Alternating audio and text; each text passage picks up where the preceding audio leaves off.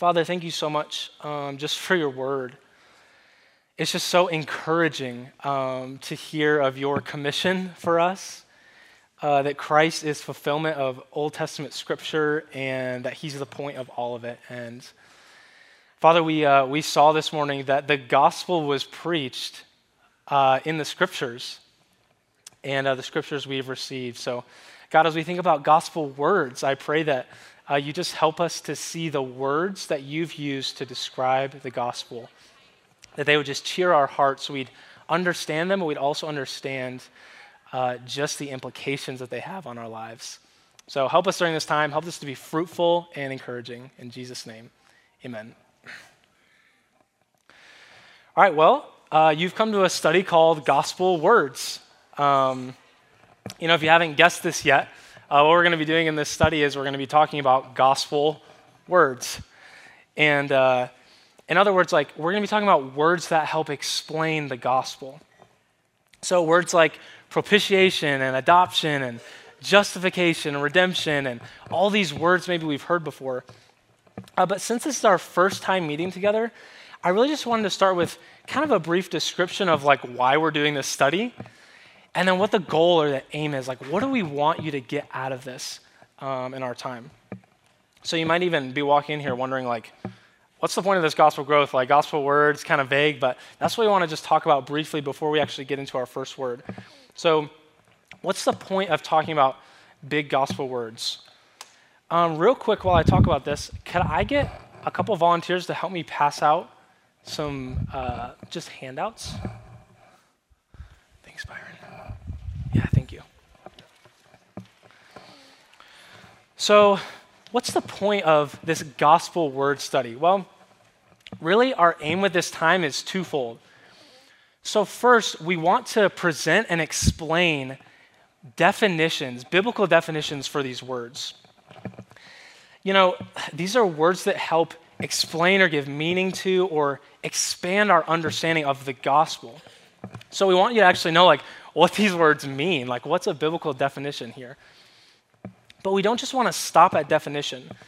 We also want to draw out the biblical implications of these words. Like, you know, there's a difference between just explanation and implication. Like, we want you to we want you to see that our primary goal isn't just to explain these words, but to help you see that when you truly believe these words, like they can actually change your life.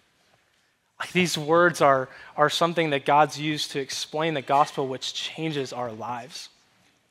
So, again, our, primary goal is not just to explain these words, because if they're gospel words, we want to define them, yes, but we also want to show you how they should cause us to worship.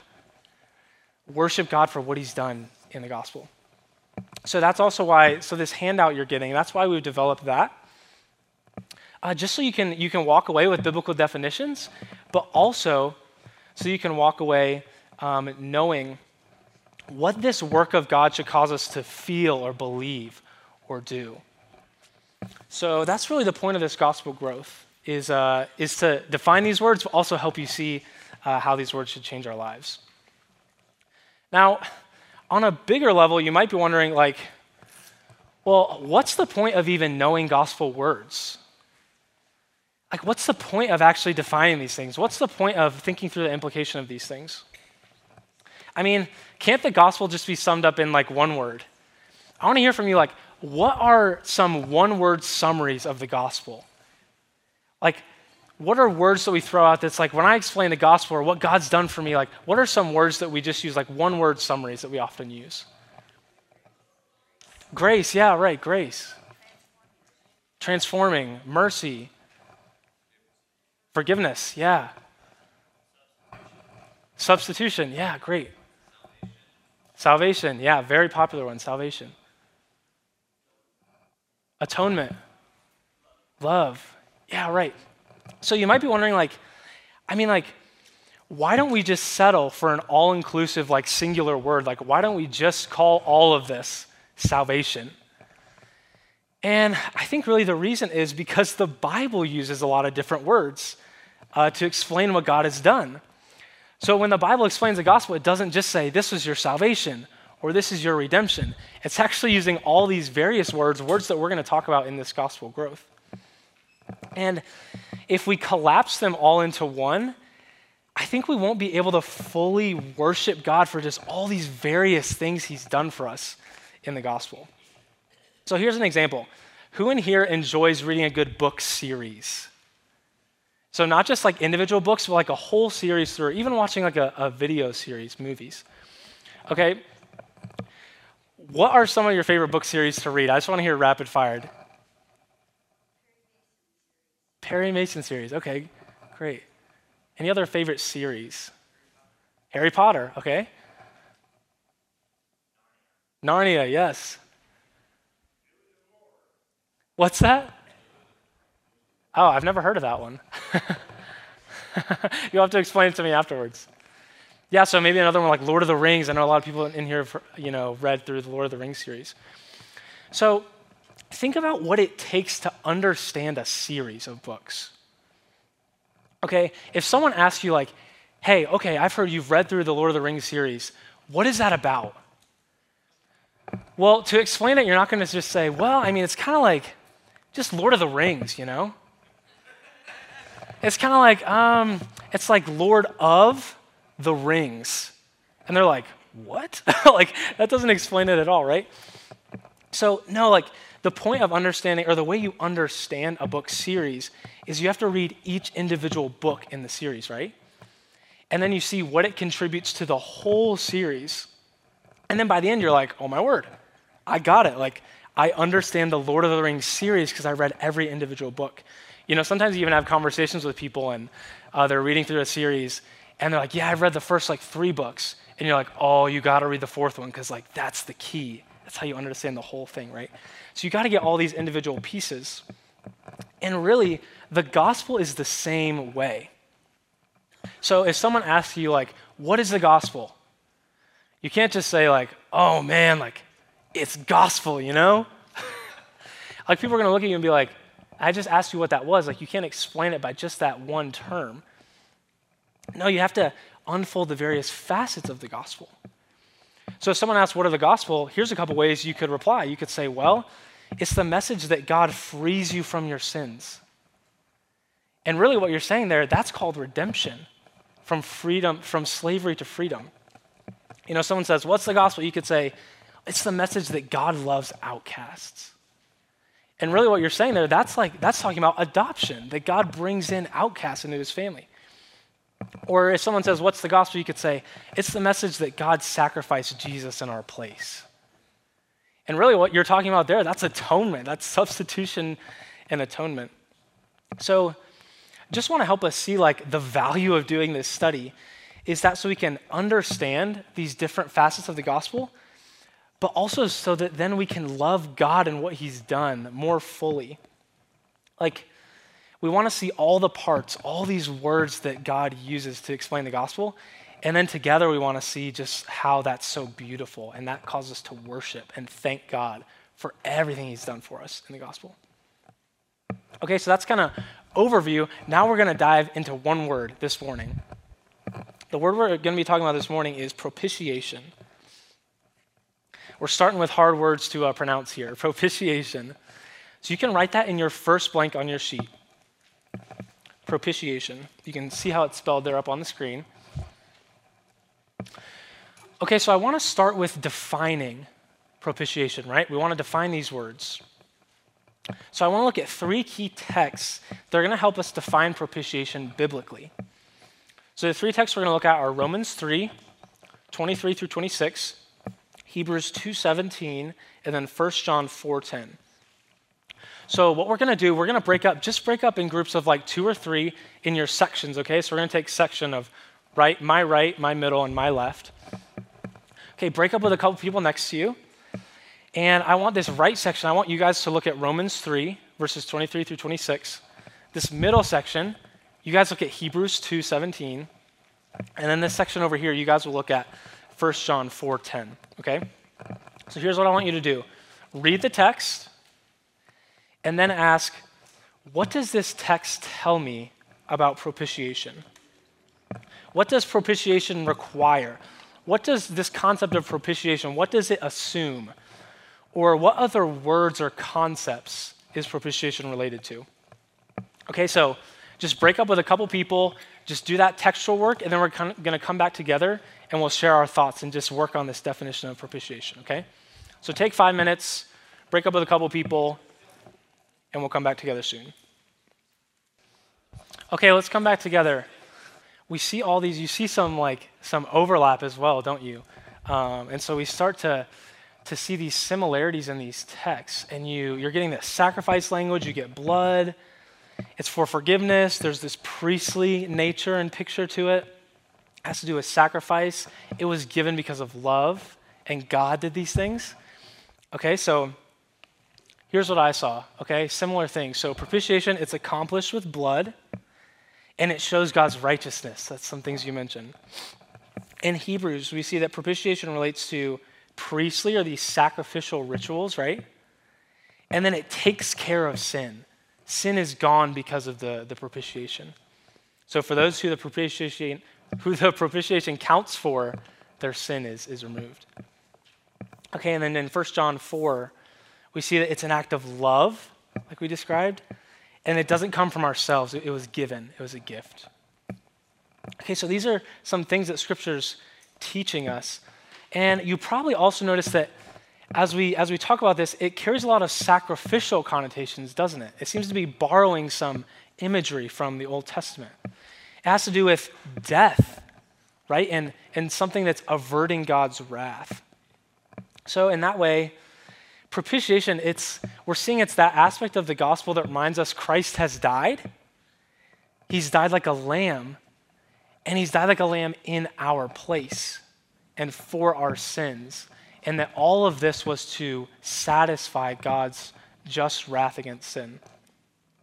You know, there are other gospel words like justification, which we're actually going to talk about in this series, that have to do with more like legal connotations.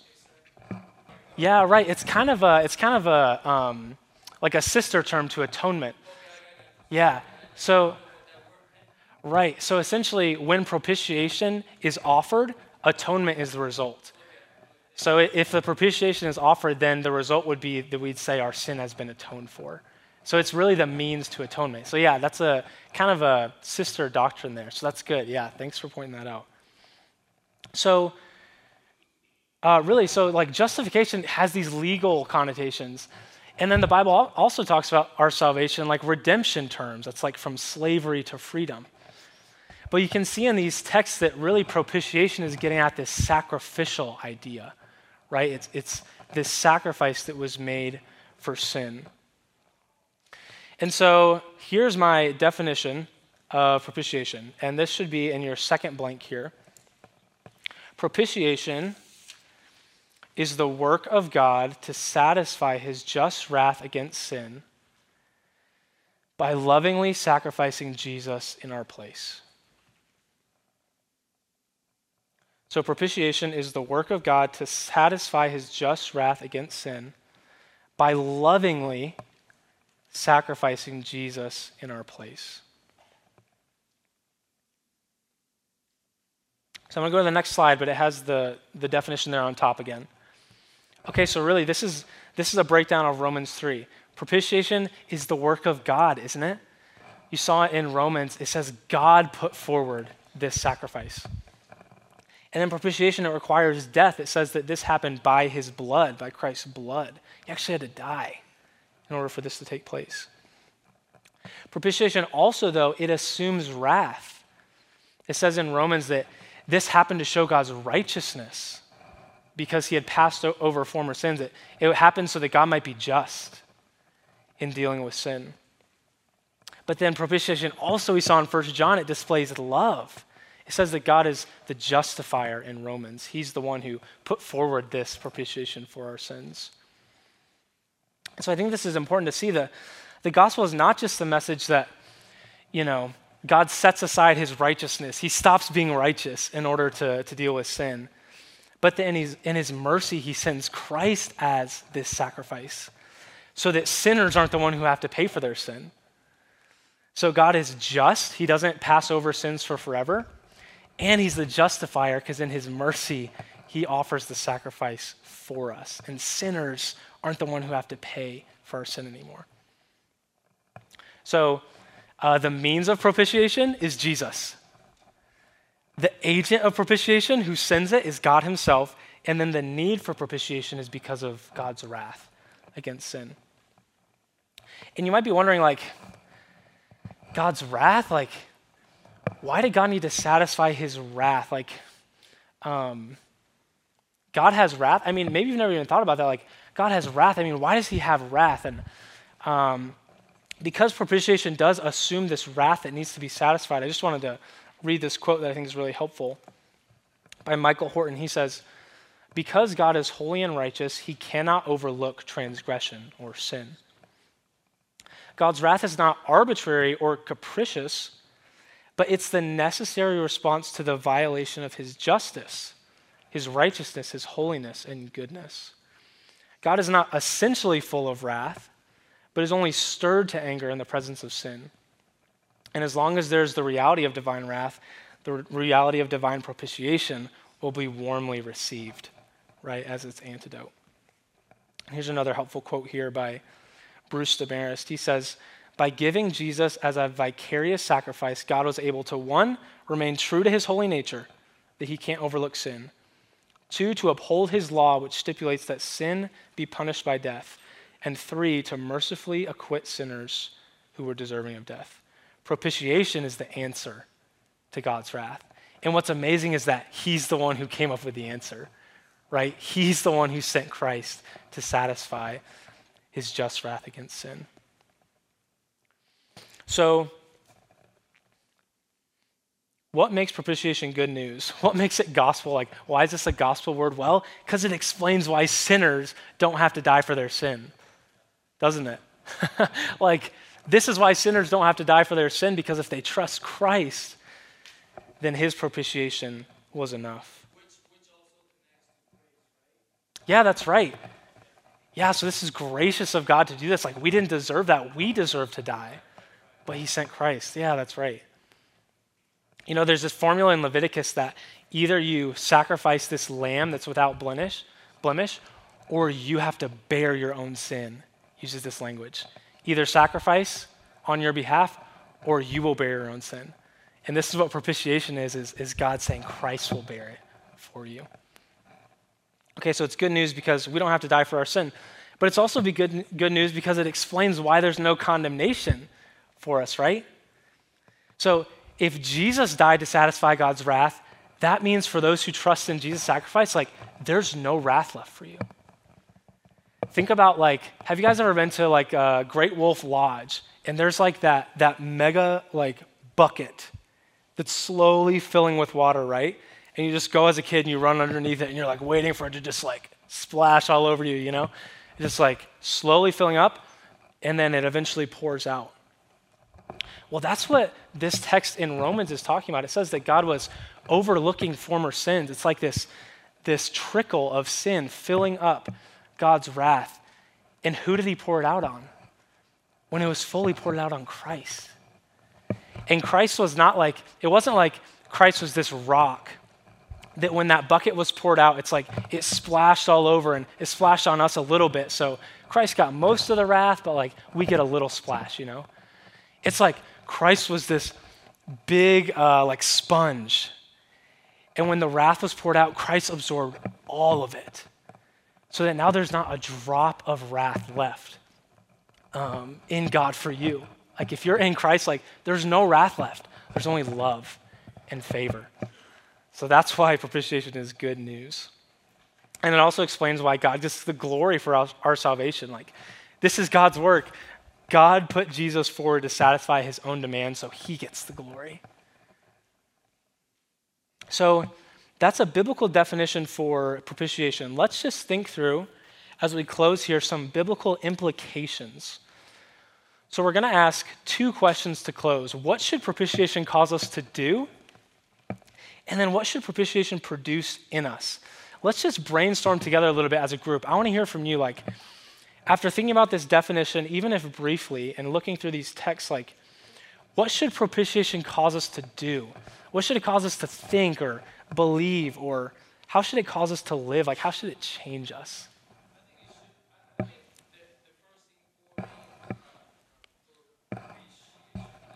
yeah.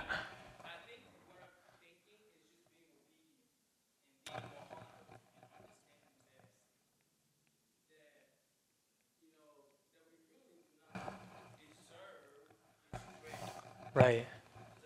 Yeah, right. So obedience, because we didn't deserve it, but like God saved us, so let's love Him. Let's live for Him. Yeah. Yeah. Yeah. Right. And so maybe if, if it should cause us to give thanks, maybe sometimes we're not thankful because we don't remember how much God has given us. Yeah, that's good. So thankfulness. What else?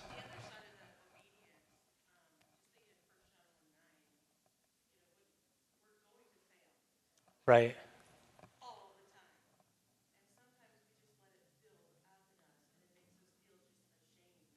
Yeah. Yeah.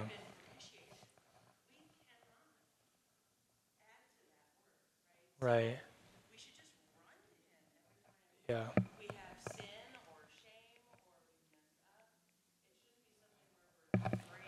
Yes.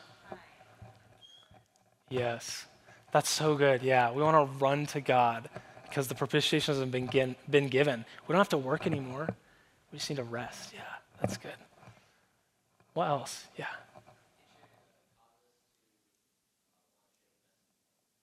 Yes. Right, share it. Imagine like how many people are living under their shame. And sharing this, it's like, hey, you don't have to anymore. Like you can you can trust in Christ and and he took God's wrath for you. Yeah. Trust, yeah. Trust what?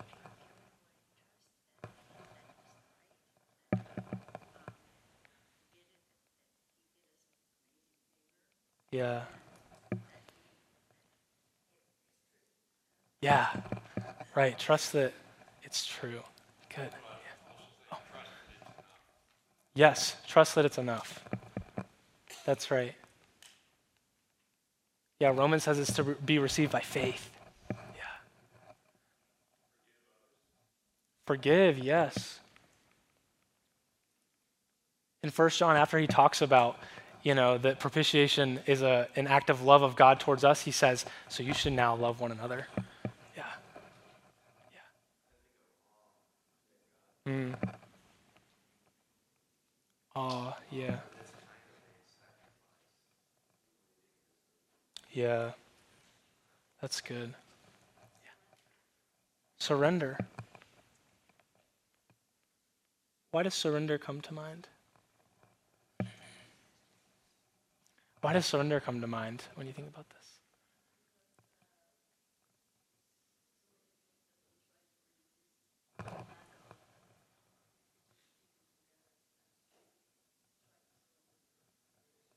Yeah.